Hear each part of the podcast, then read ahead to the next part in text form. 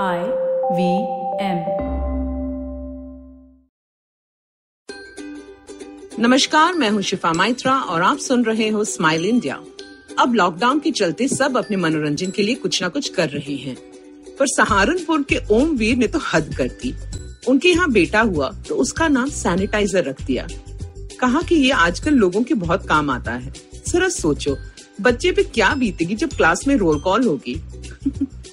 चलो अब कुछ और किस्से सुनाती हूँ, जहाँ लोगों ने वाकई ही औरों की भलाई के लिए कुछ किया हो। बैंगलोर में कुमार स्वामी नामक एक पुलिस के कर्मचारी समाचार देख रहे थे तो पता चला कि लॉकडाउन के चलते कुछ मरीजों को दवाई नहीं मिल पा रही। कर्नाटका में कैंसर के मरीज़ बैंगलोर से दवा नहीं मंगवा पा रहे, और धारवाड़ के एक ऐसा आदमी बहुत परेशान था। कुमार स्वामी को बहुत बुरा लगा तो उन्होंने उस आदमी का पता खोजा और उसकी दवाई मंगवाई। लेकिन कर्फ्यू के चलते 430 किलोमीटर दूर दवाई पहुंचाते कैसे? उन्होंने अपने सीनियर से बात की और पास लेकर खुद अपने स्कूटर पे निकल पड़े। वहाँ उमेश हैरान था कि एक अनजान आदमी इतनी दूर आया ताकि उसका इलाज न रुके। कुमार स्वामी ने सिर्फ़ चाय पी उमेश के यहाँ और फिर घर के लिए निकल पड़ा।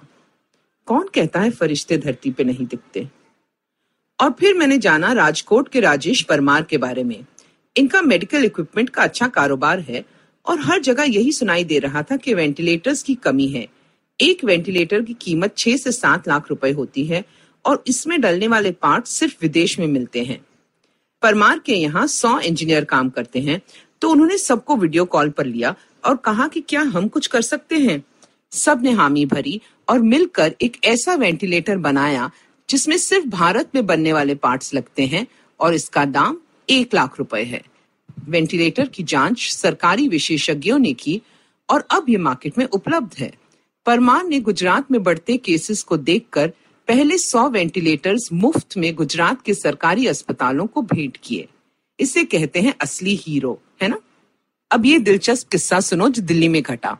एक परिवार में थोड़ा तनाव था क्योंकि उनके मामा जी एक हफ़्ते से फ़ोन नहीं उठा रहे थे। वो कर्नाटका के धारवाड़ ज़िले में अकेले रहते थे। पापा ने कहा, फ़ोन खराब हो गया होगा और लॉकडाउन की वजह से ठीक नहीं कर पाए। पर महामारी के चलते फ़िक्र तो लगी हुई थी। फिर मम्मी को एक आइडिया सूझा तो उन्होंने उस ज़िले के पोस्ट ऑफ़िस में फ़ोन किया। तुरंत जवाब आया कि हम डाकिया भेजेंगे उनके घर। अगले दिन एक अनजान नंबर से मम्मी को फ़ोन आया और उन्होंने अपने भाई की आवाज़ सुनी। इससे पहले कि वो उनको कुछ कह पाती, उन्होंने कहा, डाकिया डांट चुका है और मैं बिल्कुल ठीक हूँ।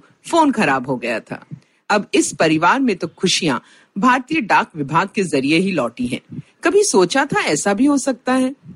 और अब जाने से पहले कुछ काम जो आप कर सकते हो। माना के दफ्तर और घर के काम से आप थक गए हो, पर ये चीज़ है जिसके लिए प्लीज़ थोड़ा सा वक्त निकाल लो। रोज दो ऐसे लोगों को फ़ोन करो जिन्हें आप आमतौर पर फ़ोन नहीं करते। मैंने शुरू किया और बहुत सुकून पाया। आपकी काम वाली बाई शायद डरी हुई है या दफ्तर का प्यून।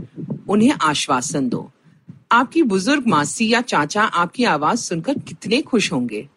आपके स्कूल या कॉलेज का कोई दोस्त या टीचर आपसे गप्पे लड़ाकर बड़े अरसे बाद मुस्कुराएँगे। अब स्माइल्स बांटने में कंजूसी क्यों?